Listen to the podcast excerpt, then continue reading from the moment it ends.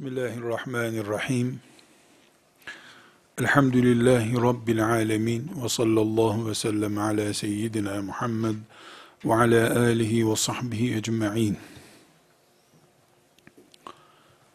Her ideolojinin bir dünyası var. O dünyanın etrafında döner.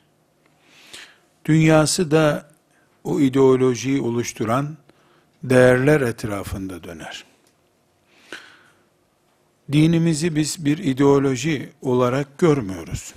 Sadece dinimiz, itikadımız, şeriatımız olarak görüyoruz. Bizim şeriatımız, İslam'ımız da kendi kurduğu bir düzen etrafındadır. Bu düzeni şüphesiz Allah kurmuştur. Peygamberi öğretmiştir. İnsanlar hangi mantıkla kulluk yapacaklarına dair kurallar herhalde oluşturamazlar. Bu prensip yani Allah'ın kurduğu bir düzen, oluşturduğu bir ahenk üzerinden ona kulluk yapacağız. İlkemiz, bizim ilkemiz, itikadımız dediğimiz şeylerden taviz vermeden yürümeye mecbur olmamız sonucunu getiriyor. Günün birinde biz meleklere imanı tartışabiliriz. Olmasa da olur konulardan biri göremeyiz. Gördüğümüz zaman biteriz. Ümmet olarak biteriz. Melekleri tartışalım demekle Kur'an'ı 113 sureye indirelim demek arasında bir fark yok. Çünkü Allah'ın budur Müslümanlığınız dediği, Peygamber aleyhisselam efendimizin Rabbine kavuşurken bize emanet olarak bıraktığı din neyse, kıyamete kadar o şekilde muhafaza edilmesine İslam deniyor. Bizim dünyamızı oluşturan ve kıyamete kadar Müslümanlık olarak muhafaza edeceğimiz ve inşallah hiçbir taviz vermeden kendimizi feda edeceğimiz ama onlardan birini feda edemeyeceğimiz ilkelerimizden biri ashab-ı kiramdır dedik. Ashab-ı kiramı biz putlaştırmadan ve kıymetlerini azaltmadan ekseninde döndüğümüz değerlerden birisi olarak koruyacağız. Korursak Müslümanız. Ve özellikle özellikle sonunda tekit edeceğimiz hususlardan biri de nasıl Kur'an Müslümanın elinden alındığında İslam alınmış olacağı için şeytan ve şeytanımsı güçler ilk başından beri hep Kur'an'ı elimizden almak için uğraşmışlardır.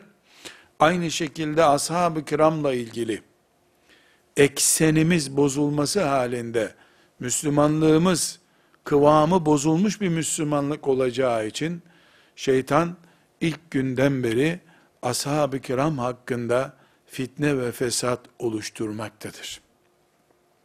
Ashab-ı kiram hakkındaki düşüncelerimiz bizim. Medreselerde, cami köşelerinde gençlerimize İslam öğretilirken öğretilecek İslam maddelerinden, eğitim maddelerinden biri olarak muhafaza edilmelidir. Kardeşlerim, pahalı bir söz söylüyorum. İnşallah bu sözümün yanlış anlaşılmasına vesile olmam. Bir Ramazan günü, Müslümanlar bir camide oturup toplanıp, bugün bir cüz Kur'an-ı Kerim okuyalım. Ramazan'da Kur'an inmişti, biz de Kur'an ayındayız. Şöyle bir cüz Kur'an okuyalım. Deseler, bunu mu tercih ederim? Yoksa oturup bir camide Müslümanlar bir hadisi şerif bilen akide bilen bir hoca efendiden ashab-ı kiram hakkındaki düşüncelerimizin neler olması gerektiğini, sünnetin, Kur'an'ın ashab-ı kiram hakkında bize neler emrettiğini anlattığı ve anlaşılan bir ders yapsa bir saat. O bir saat ashab-ı kiramın konuşulduğu dersi mi tercih ederim, yoksa bir saat caminin radyatörlerine yaslanıp ya da klimanın arkasında oturup şöyle güzel sesi iyi olan Hafız Efendi'den bir cüz Kur'an okumayı mı tercih ederim sorulsa tercihim benim ashab-ı kiramı tanımaya yöneliktir. Kur'an'dan kıymetli ne bir sahabi, ne bir insan mümkün değil şüphesiz. Ama Kur'an'ı getirenler ashab-ı kiramdır. Onları tanımadıkça, anlamadıkça Kur'an-ı Kerim'i de anlamak mümkün değil. Bu sebeple ashab-ı kiram hakkındaki bilgi dağarcığımızın kapasitesi ve berraklığı bizim imanımızı çok ciddi derecede ilgilendirmektedir. Önceki iki dersimizde ashab-ı kiram hakkında nelere dikkat etmemiz gerekiyor diye maddeler saydık. İlk üç maddemizi tespit ettik. Şimdi devam edeceğiz. Dördüncü maddede diyoruz ki, ashab-ı kiram, Allah onlardan razı olsun. İnsandılar. Adem'in çocukları olarak yaratıldılar. Beşer ne demekse, ashab-ı kiramın tamamı içinde o geçerlidir. Beşerden birisi idiler. Resulullah sallallahu aleyhi ve sellem onları analarının doğurduğu çocuklar olarak alıp yetiştirdi. Gökten bir sahabi inmedi. Yerden, topraktan da hiçbir sahabi çıkmadı. Bir mağarada gizlenmiş beş asırdır bekleyen bir sahabi de yoktu. Annelerinin Mekke, Medine, Taif sokaklarında doğurup büyüttükleri insanlardan Resulullah sallallahu aleyhi ve sellem sahabi neslini kurdu. İnsandılar. Ashab-ı kiram insan olmak ne demekse onu olduğu gibi yaşadılar, gösterdiler. Bunun için ashab-ı kirama insan olarak bakmak zorundayız.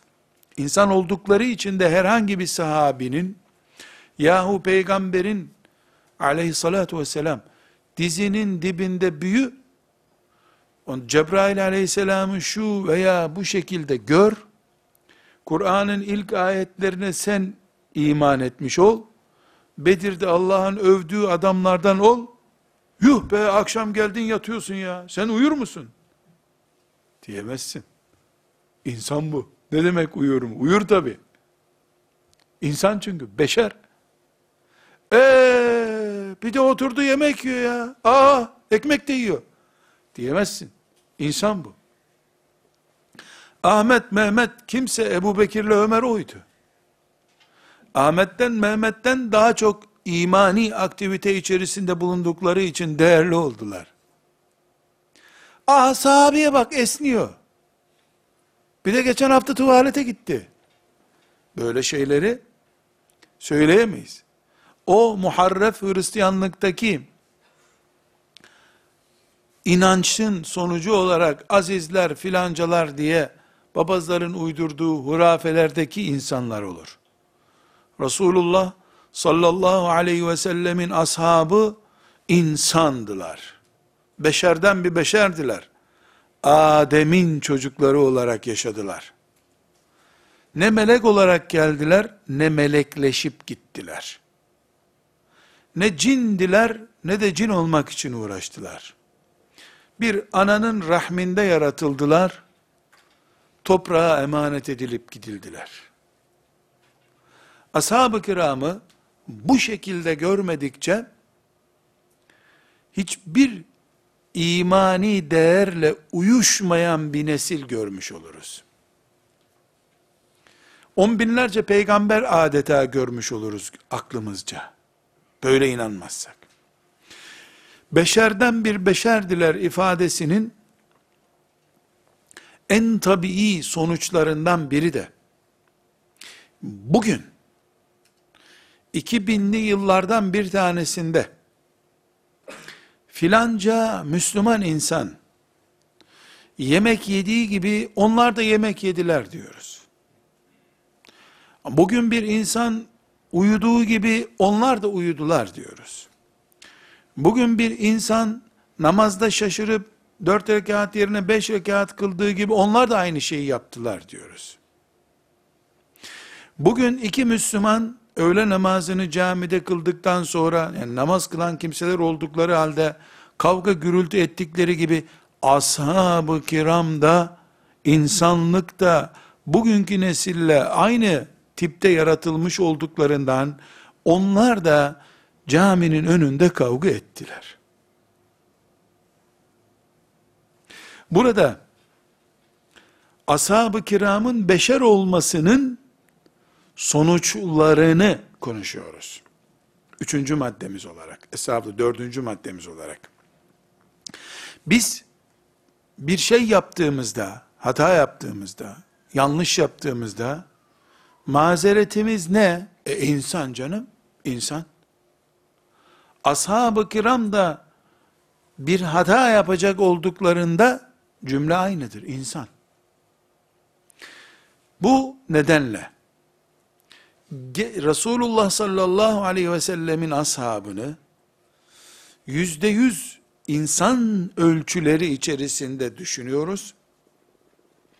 Filan vakada savaşmışlar, dövüşmüşler, birbirlerini ezmeye çalışmışlar diye bir olağanüstü sürprizle karşılaştığımızı zannettiğimiz zaman şaşırmıyoruz. Hiç sürtüşmemiş olsalardı, hiç yanlış olmasaydı hayatlarında ona şaşardık.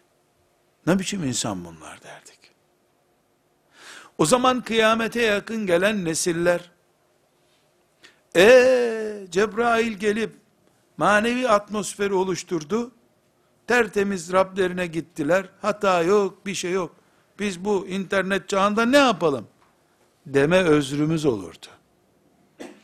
Tövbenin ne manaya geldiğini, neden insan ve tevbe, insan ve şeytan, insan ve eksiklik, zafiyet, neden bulunuyor Müslümanda? Neden bunlar sık sık gündeme geliyor? Bunu bu asırda veya gelecek asırlardan birinde yorumlayamazdık.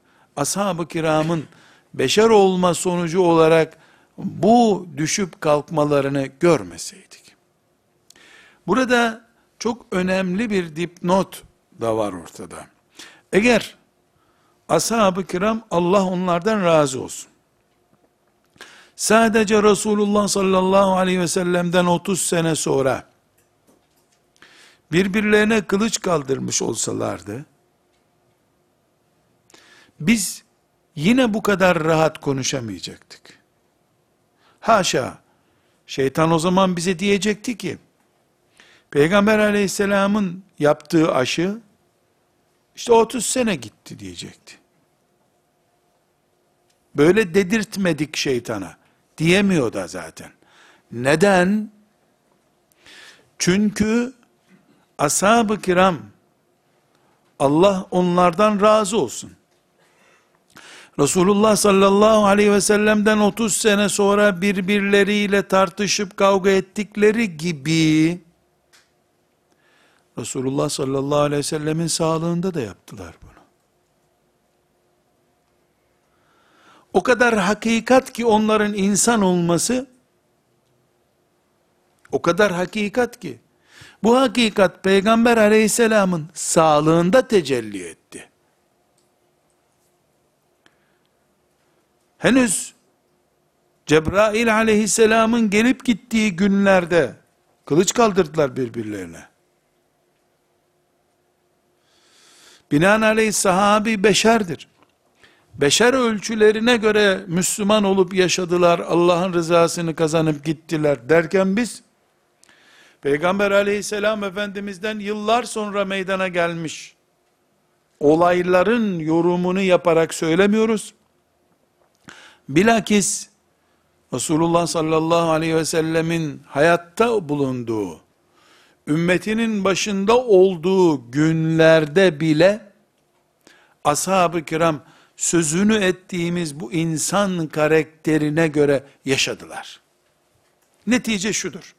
Dördüncü madde, ashab-ı kiram, Ahmet gibi, Mehmet gibi, Aişe gibi, Leyla gibi, Büşra gibi vesaire, insan olarak doğdular, insan olarak Müslüman oldular, Müslümanlıklarını insanlık standartlarında yaşadılar, Rablerine öyle gittiler.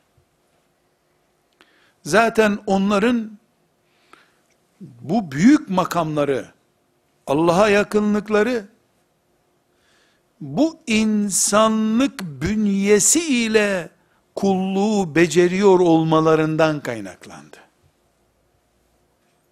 Yokluğa rağmen, zorluğa rağmen, rampaya rağmen, barikatlara rağmen, becerebilene güçlü, iyi denmektedir.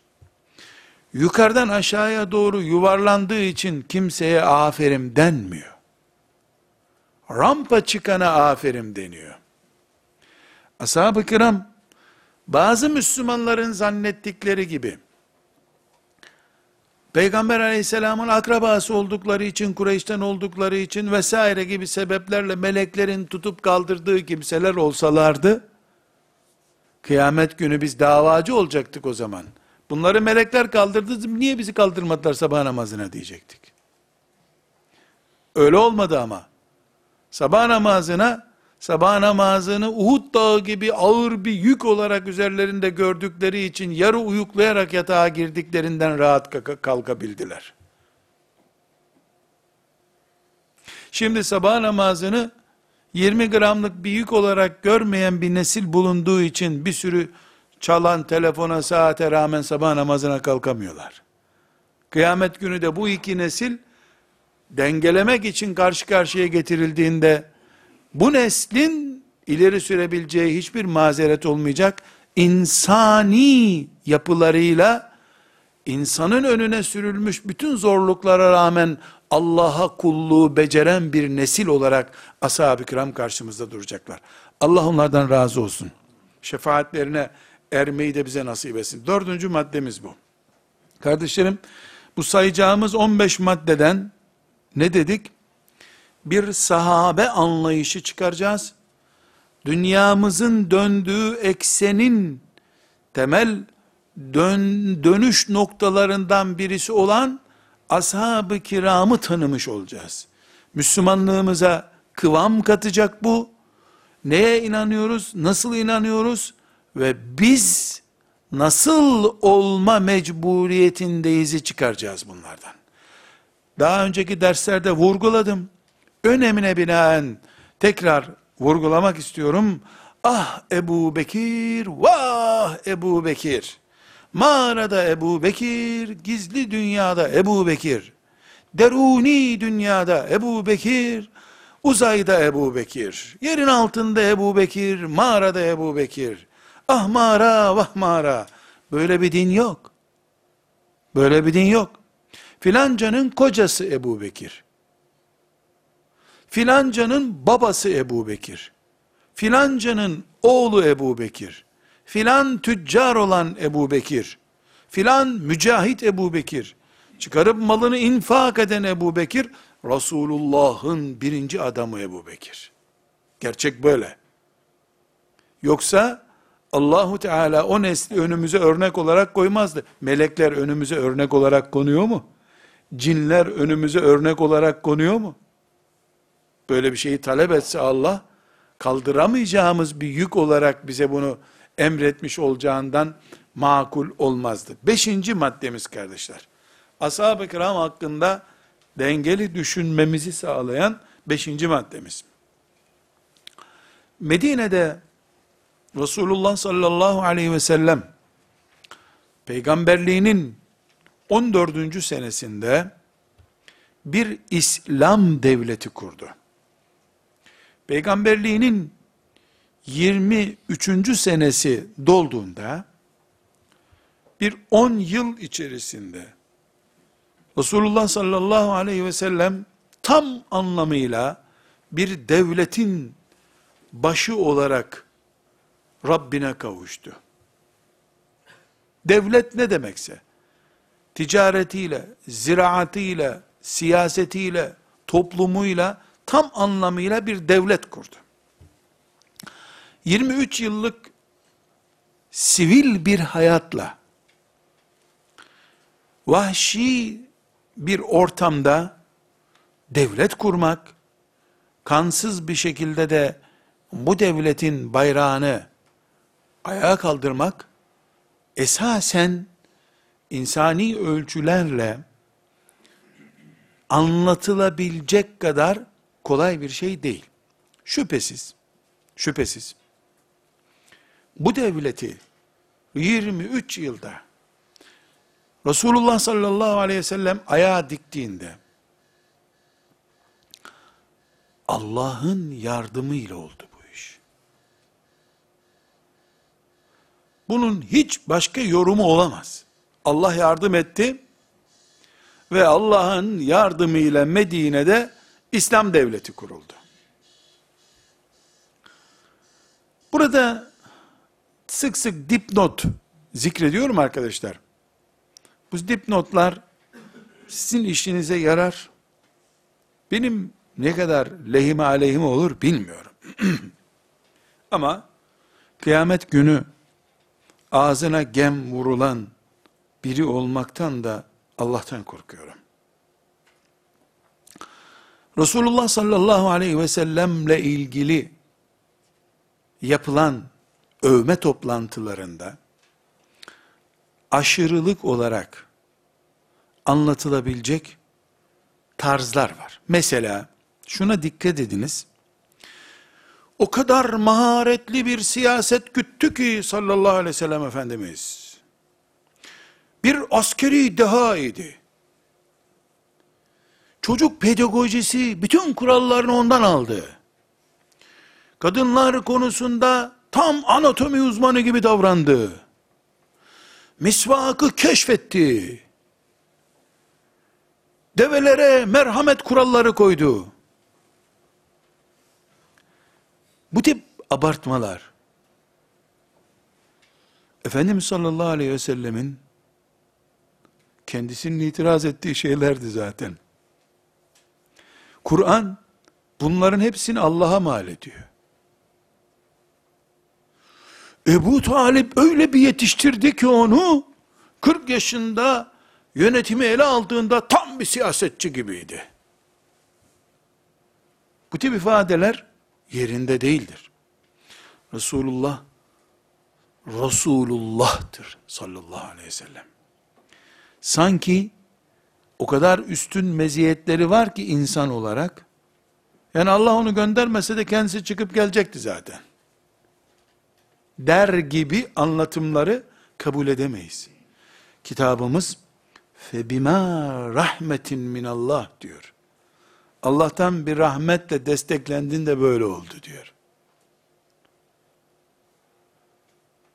Allahu Teala onu o meziyetlerle donattı. Yoksa Efendimiz sallallahu aleyhi ve sellem akli melekelerini kullanarak, bilek gücünü kullanarak ortaya bir başarı getirmedi. Allah kudretini, mucizesini onun üzerinde tecelli ettirdi. Bu ondaki azameti tenkis etmek değildir. Onu haşa, maazallah, sıradan bir insan görmek gibi değil. Bütün azameti ve kudreti Allah'a mal etmek başka şey. O da tek başına varmış gibi görmek başka bir şeydir. Burada kardeşlerim, Beşinci maddeye şimdi geliyoruz. Beşinci maddede diyoruz ki, Medine'de sallallahu aleyhi ve sellem bir İslam devleti kurdu. Onun eliyle Allah kurdurdu. Bu devlet 23 yılda gelmesi makul olmayan bir noktaya geldi. Arap Yarımadası gibi bir toprak bütününü İslam devleti merkezi yaptı. Çevresinde iki büyük imparatorluk tarafından bir numaralı güç kabul edildi. 23 yılda silahsızlığı öne çıkaran, kalp takvası ile çalışan bir lider için çok erken bir süre bu. Bütünü bütünü kadınıyla, erkeğiyle, çocuğuyla 150 bin kişi bile olmayan bir nüfusu vardı. Rum İmparatorluğu yanı başında 200 bin kişilik ordu çıkarıyordu çıkardığı zaman. Nitekim 5 sene sonra Efendimiz sallallahu aleyhi ve sellem'den 5 sene sonra Yermuk'e 200 bin kişilik orduyla geldiler.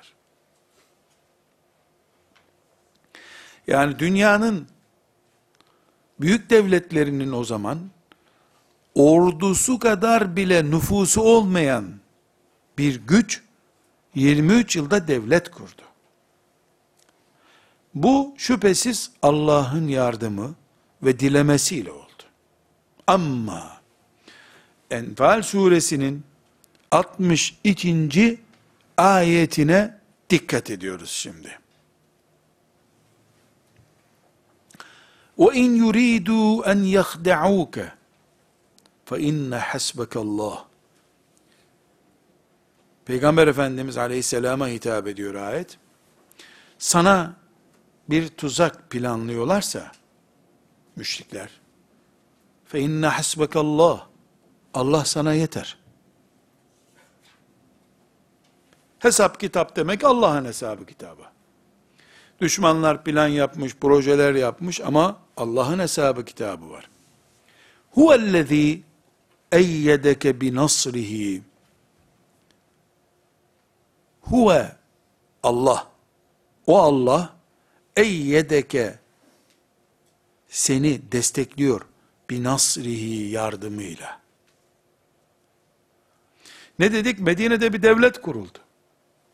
Bu devlet Allah'ın lütfuyla oldu. 23 yılda yapılacak bir şey değildi bu. İslam devleti. Kıyamete kadar elhamdülillah o devletin vatandaşlarıyız. Bağlılarıyız. Ezan sesimiz oradan geliyor. Düşmanları, müşrikler böyle olmasına izin vermek istemediler şüphesiz. Planlar, projeler, komplolar, toplantılar yaptılar. Enfal suresinin 62. ayetinden bunu öğreniyordu. Ve in yuridu en yehda'uke. Sana tuzak kurmak istiyorlarsa fe inne hasbekallah. Allah sana yeter. Huvellezî eyyedeke bi nasrihi. Seni destekleyen Allah'tır. Ve bil müminin ve müminlerle beraber seni Allah destekledi. Bu ayetler indiğinde mümin kim arkadaşlar? Ashab-ı kiram. Ensar ve muhacirler. Allah onlardan razı olsun. Huvellezî eyyedeke bi nasrihi ve bil muminin. Seni destekleyen, yardım ederek seni ayakta tutan Allah'tır. Ve bil müminin ve müminlerle. Müminleri kullandı Allah bu işte yani. Yoksa müminler tek başına ne yapacaklar? Kur'an'ın indiği günlerde, Enfal suresinin indiği günlerde, müminler biz değildik. Aba o ecdadımızdan da kimse yoktu dünyada o zaman. Dedelerimizin kim bilir kaçıncı dedesi Orta Asya'da e, koçların peşinde dolaşıp duruyorlardı. O zamanki müminler Evs, Hazreç ve Kureyş'ti. Radıyallahu anhum cemiyen. Lütfu keremiyle Allah, lütfu keremiyle, hiçbir borcu olmadığı halde haşa, Medine'de medarı iftiharımız olan, göz bebeğimiz olan, İslam devletini yardım ettim de kurdun, mümin kullarım da sana yardım etti diye peygamberine haber veriyor. Medine'deki devlet şerefi Allah'a aittir. Allah kurdu. Yoksa bir avuç suda boğacaklardı Resulullah sallallahu aleyhi ve sellem'i müşrikler. Mus'ab bin Umeyr Medine'ye, Yesrib'e gittiğinde ahım şahım bir törenle karşılayan da olmadı onu orada. Orada Musab bin Ömeyr hayati tehlikelerle o işi becermeye kalktı. Allah lütfetti, muhafaza etti, olacak buyurdu ve oldu. Ama Allah bu büyük, muhteşem vazifeyi sanki ashab-ı kiram unutulmasın, kıyamete kadar bütün Müslümanların gözünde Evs, Hazreç, Kureyş, Taifliler, Beni Sakif, buyur ya Resulallah, emrindeyim ya Resulallah diyenler unutulmasın. Çocuğunu 10 yaşında çocuğunu verecek bir şeyim yok ben de sana çocuğumu hediye ettim ya Resulullah diyen anaları kıyamete kadar hiçbir Müslüman unutmasın diye. Herkesin yakını var. Uhud şehitleri için herkes ağlıyor. Resulullah'ın amcası için ağlayan yok. Garip Resulullah'ın amcası Hamza. Aman Hamza'nın ölüsüne garip kalmasın diye oturup ağlayan kadınlar. Kıyamete kadar unutulmasın diye. Huvellezî eyyedeke binasrihi ve bil mu'minin. Seni Allah kendi yardımıyla ayağa kaldırdı da devlet kurdun ve müminler de yardım ettiler. Ne büyük insanlar ya, ne büyük şeref ya. Ne büyük şeref ya. Bu şerefin sahipleri bu ayet indiğinde, ee, demek ki takdir ediliyor bizim yaptığımız işler filan demediler. Plaket beklemediler. Kim bilir bu ayet indiğinde Ebu Bekir utancından belki de, böyle bir şey yok ama Belki utancından evden de çıkmamıştır herhalde o gün. Biz ya böyle yardım ediyoruz, anıldık. Ya başımıza mı kakıldı bu filan diye belki de hayasından dışarıda çıkmamıştır o gün. Ve bil müminin. Burada kardeşlerim, bu beşinci madde hepimizin dilini zincirlemesi gerekiyor. Filanca sahabiymiş, filancaymış, insanı dilinden güneşe asarlar vallahi. Ashab-ı kiramın hakkında konuşmak, ileri geri laf etmek, filanca şöyle demiş, filanca böyle demiş diye birilerinin laflarını nakletmek, huvellezî eyyedeke binasrihi ve bil mu'minin ayetine, Kur'an'ın dışında bir yer bulmadıkça mümkün değil. Ensarı ne yapacaksın? Nereye koyacaksın ensarı ki? Bu ayet özellikle onlara destek veriyor. Neden?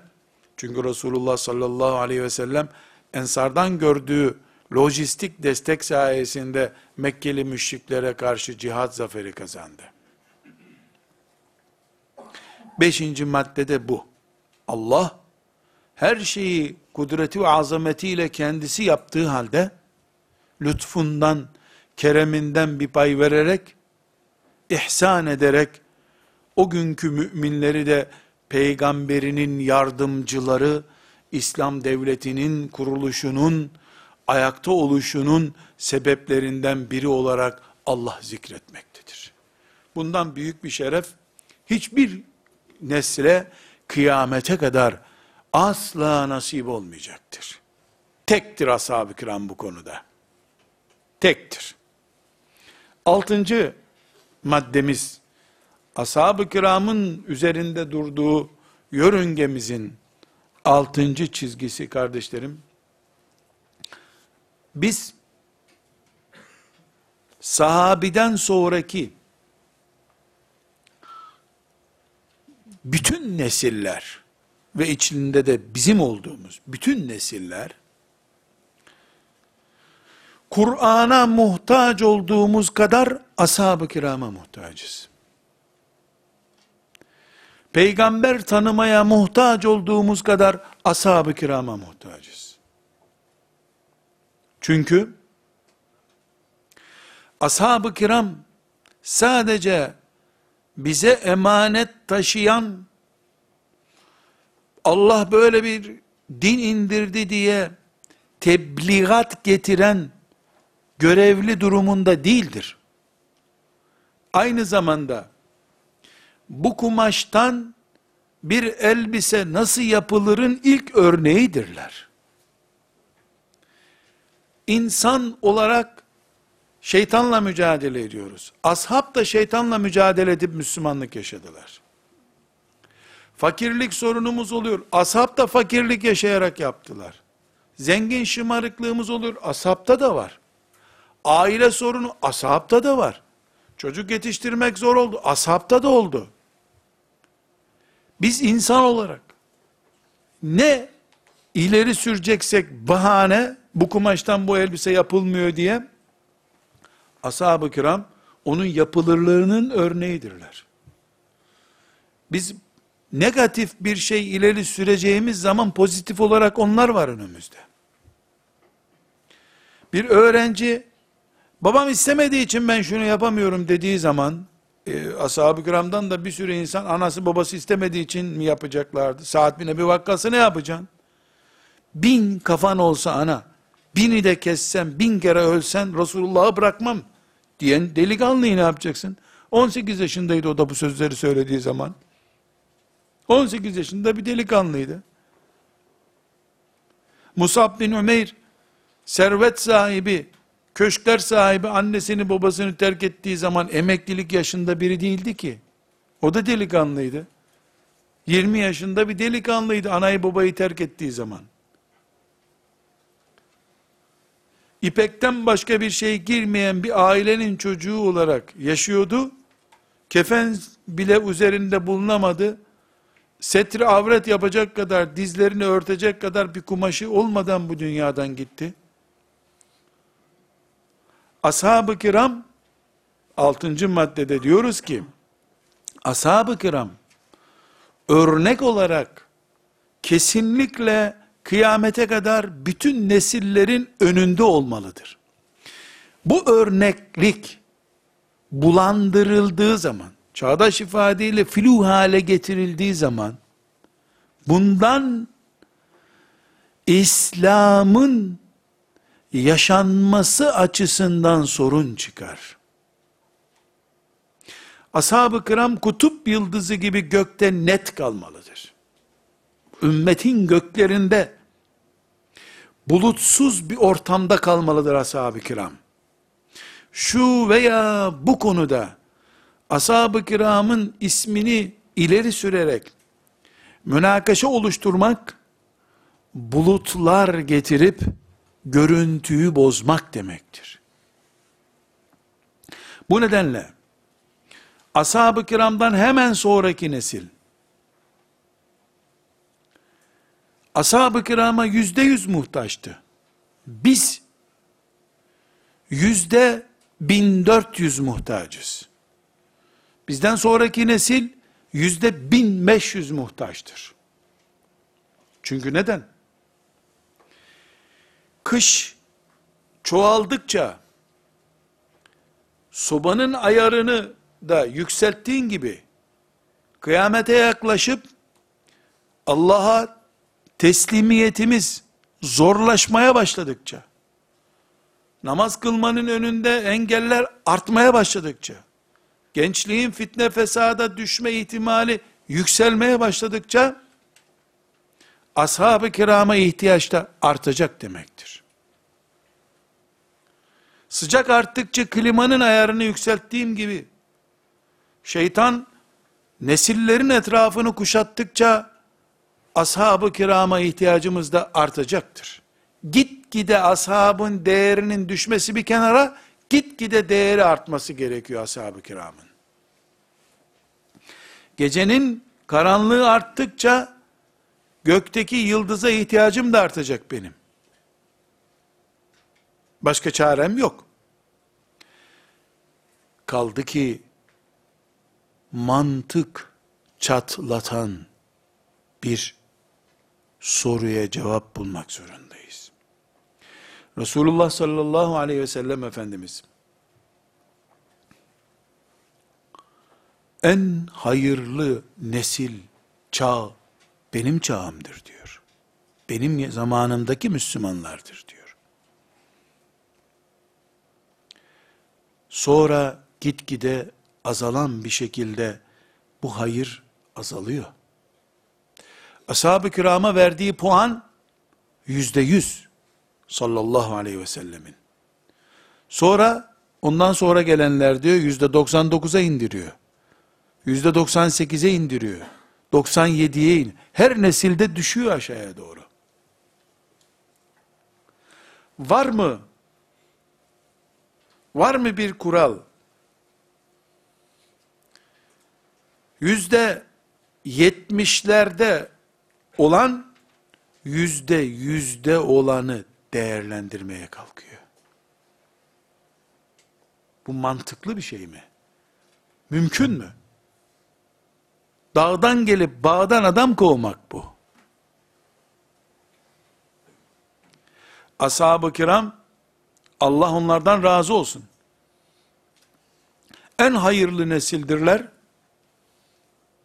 En hayırlı nesli, evlerinde, dükkanlarında, zina ile iç içe yaşayan, camilerinde bile müzikten arınmış, sessiz bir ortamda namaz kılma fırsatı bulamayan bir nesil, cihat kelimesini kullanmaktan bile utanan bir nesil, Allah yolunda canlar ve mallar feda eden bir nesli, ne tenkit edebilir, ne hakkında bir kelime konuşabilir. Ve bu ihtiyaç, bu hürmet ihtiyacı, takdir ihtiyacı, kıyamete kadar artarak devam edecektir. Altıncı maddemiz de budur. Kardeşlerim, yedinci maddemiz, ashab-ı kiramı tanımada, dünyamızın yörüngesini tespit ederken, ashab-ı kiramı tanımada, ashab-ı kiramın bulunduğu nokta, yani bu sözünü ettiğimiz kaliteli, faziletli, değerli noktaları,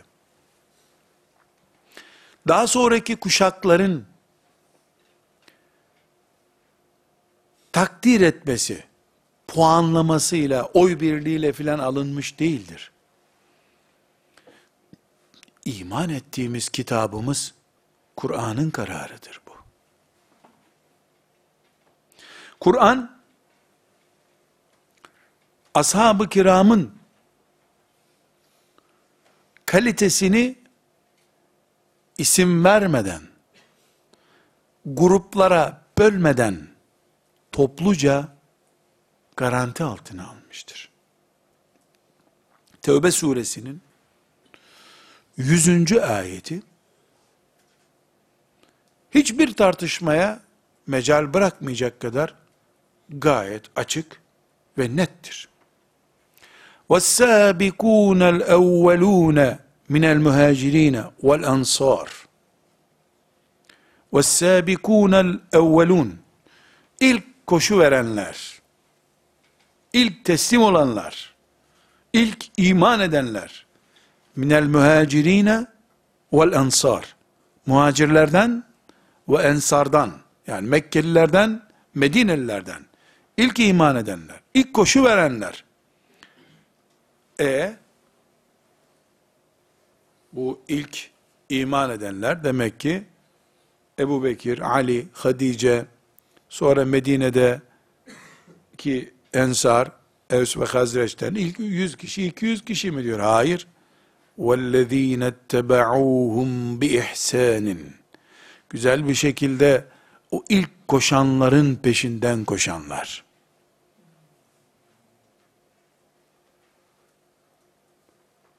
Ashab-ı kiramın ilk sıçrayanları, o ilk sıçrayıp Resulullah'ın dizinin dibinde aleyhissalatu vesselam, yerini alanların yanında yer alanlar, topluca ashab radıyallahu anhum ve radu anhu radıyallahu anhum Allah onlardan razı olmuştur. Radu anhu onlar da Allah'tan razıdırlar. Bu cümleyi altını çizebiliriz. Allah onlardan razı, onlar da Allah'tan razıdırlar. Devam edelim ayete döneceğiz buraya ama.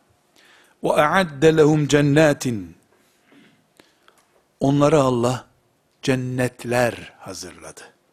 Tecri min tahte tecri tahtehel enharu. Altından ırmaklar akıyor. Halidine fiha ebeda.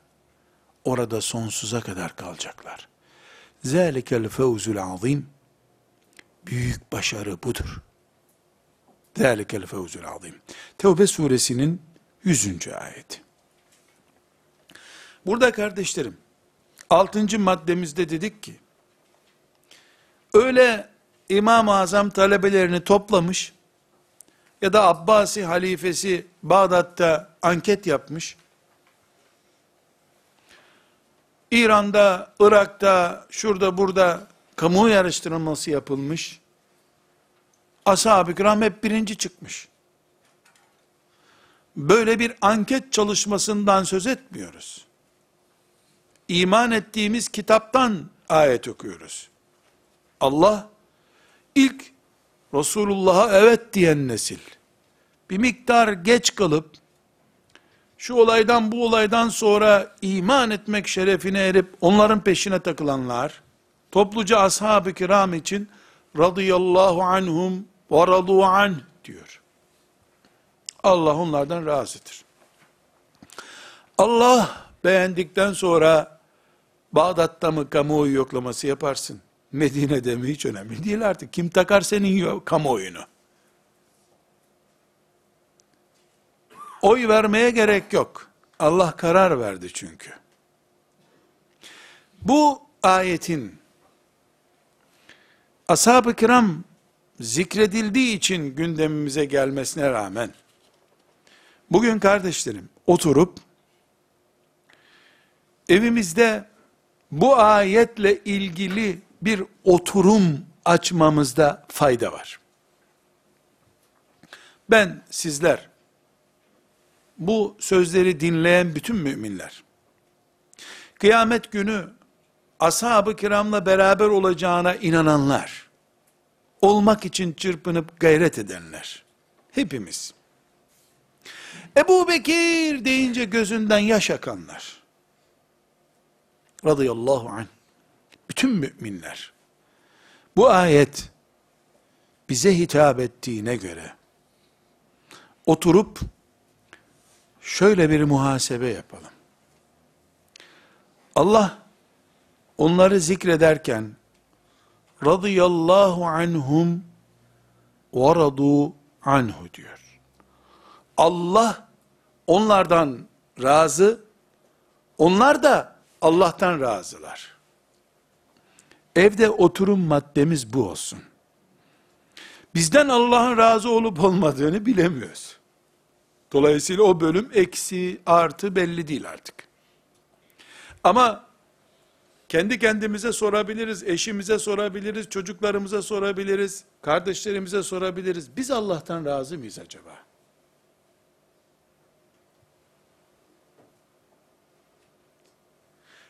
Cevabı tahmin ediyorum. Ne demek haşa sümme haşa? Bunun sorusu mu olur? Elbette razıyız. Ama bunu pratik üzerinden yapacağız. Teori üzerinden değil. Hanımefendi, şu dünya kadınlarının Allah'a yakıştıramadıkları şeriat diye kabaca iti verdikleri ayetler hakkındaki kanaatinizi alalım. Ondan sonra da Allah'tan memnun musun değil misin test edelim. Oyalama rızası değil. Zekat verirken sadaka verirken,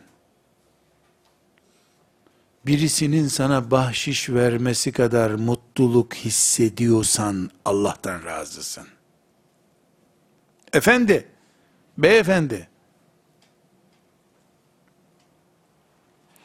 çocuğunu Rabbin bir hastalıkla, bir kaza ile senden aldığında, alan Allah ise çıt yok deyip oturuyor musun? Evlilikten, işten, rızıktan, sözünü Allah'ın konuştuğu, kararını Allah'ın verdiği bir işte, yani senin kaderinle ilgili bir işte, ümmetinin genel coğrafyası hakkında, ümmetinle ilgili semayı kuşatan karanlık haberlerle ilgili konularda, Allah ve sen baş başa kaldığınızda, hani Taif'te vardı ya, taşlar mübarek vücudundan kan akıttığında, üzüm kütüğünün yanına yaslanıp, Rabbim, sen razı ol, hiçbir şikayetim yok, demişti ya. Rıza öyle. Sen yeter ki razı ol. Bu acziyetimi, çaresizliğimi senden başka kime anlatırım ben? İnsanlar beni horluyorlarmış, taşlıyorlarmış. Yeter ki senin rızana kavuşayım. Demek, razı olup olmadığının ölçüsü.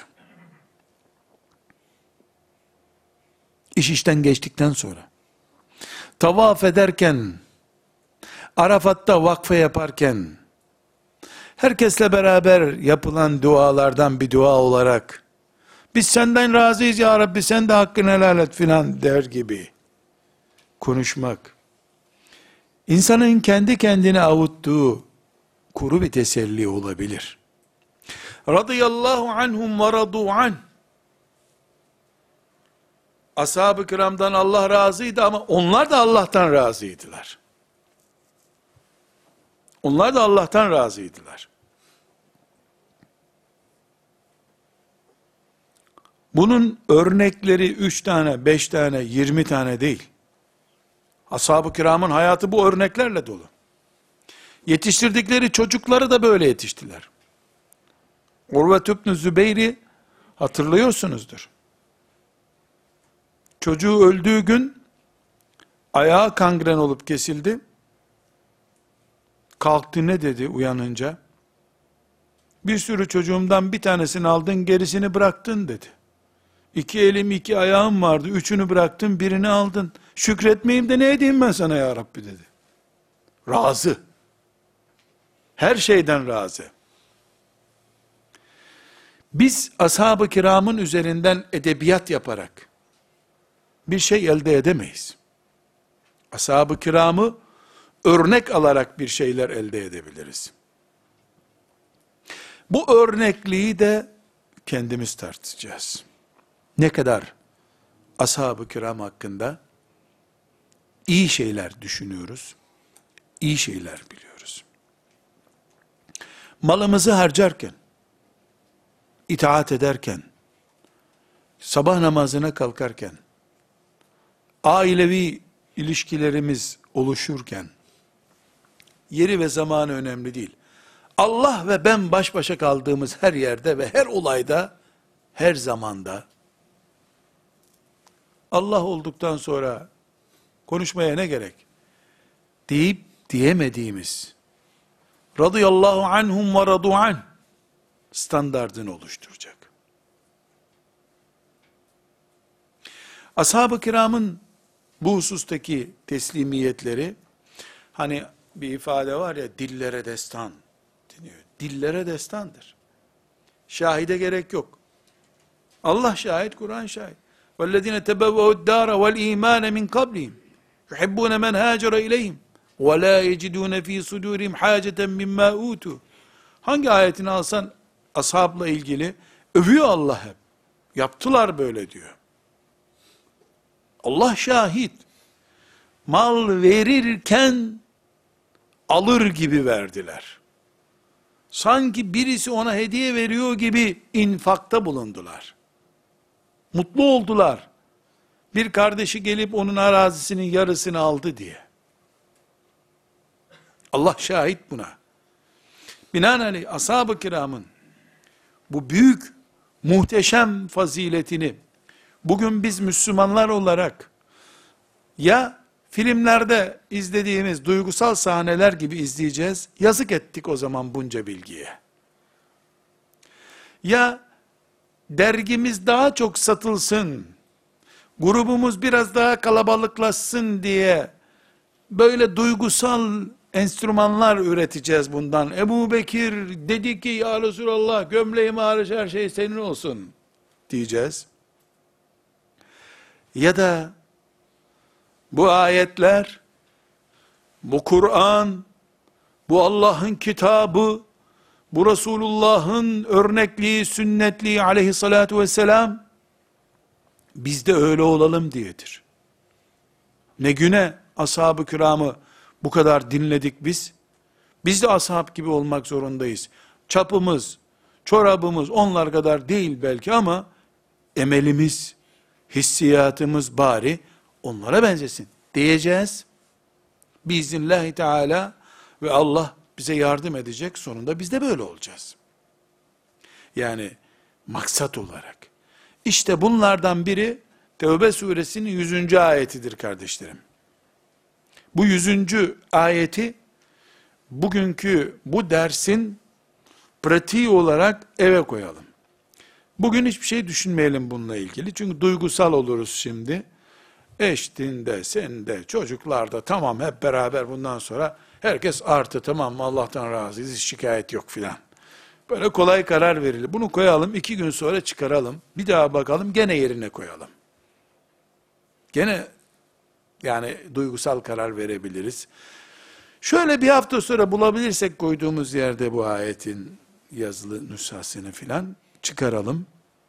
Aile meclisi kuralım. Allah'tan razı mıyız? Testler yapalım. Razı mıyız? Mesela miras ayetleri indiğinde, alkol ayetleri indiğinde, ashabın kadınları, erkekleri ne yaptılar? Kadınlar bizim payımız niye kısılıyor ya Resulallah mı dediler? Alkol ayeti inince, bırakmayacak mısınız bunu diyen ayet inince, toplu mitingde bağırır gibi, bıraktık ya Rabbi diye nasıl bağırdılar acaba? Lafını değil, pratiğini biz yaptığımızda ne kadar yapabiliriz? Bunu test edelim. Bir ay sonra bir daha test edelim. İki ay sonra bir daha test edelim. Olumsuz çıksa bile sonuçlar maazallah. Hiç olmasın melekler bizi görsünler ki bir çırpınış içerisindeyiz. Allah'tan razı olmak için uğraşıyoruz. Ve küçük bir öneri yapılır yapılmaz bilmiyorum. Belki de yapılmaması da daha doğru olabilir. Hani bunu bana hediye eden Allah razı olsun kardeşim diye diyoruz ya. Gelin bundan sonra şöyle bir dua yapmaya çalışalım. Ben de Allah'tan razı olayım, sen de Allah'tan razı ol. Emin kardeş.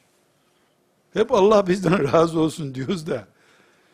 Bir seviye de var ki sen de Allah'tan razı oluyorsun. O olmadan o olmuyor. Bu da olmadan o olmuyor zaten. Böyle bir şey Türkçe'ye de uymuyor. Allah senden razı olsun kardeşim dendi de mesela sen de Allah'tan razı ol. Çok memnun oldum bundan. Uymuyor Türkçe yani. Biraz şeye gidiyor. Yabancı bir kavram geliyor bize. Ben kimim de Allah'tan razı olacağım. Elbette Allah'tan razılık filmi çevirecek halin yok. Ama tavırlarınla Allah'tan razı olman gerekiyor. Sözünle değil, tavırlarınla. Evet. Ee, devam edeceğiz inşallah. Sallallahu aleyhi ve sellem ala seyyidina Muhammed ve ala alihi ve sahbihi ecma'in velhamdülillahi rabbil alemin.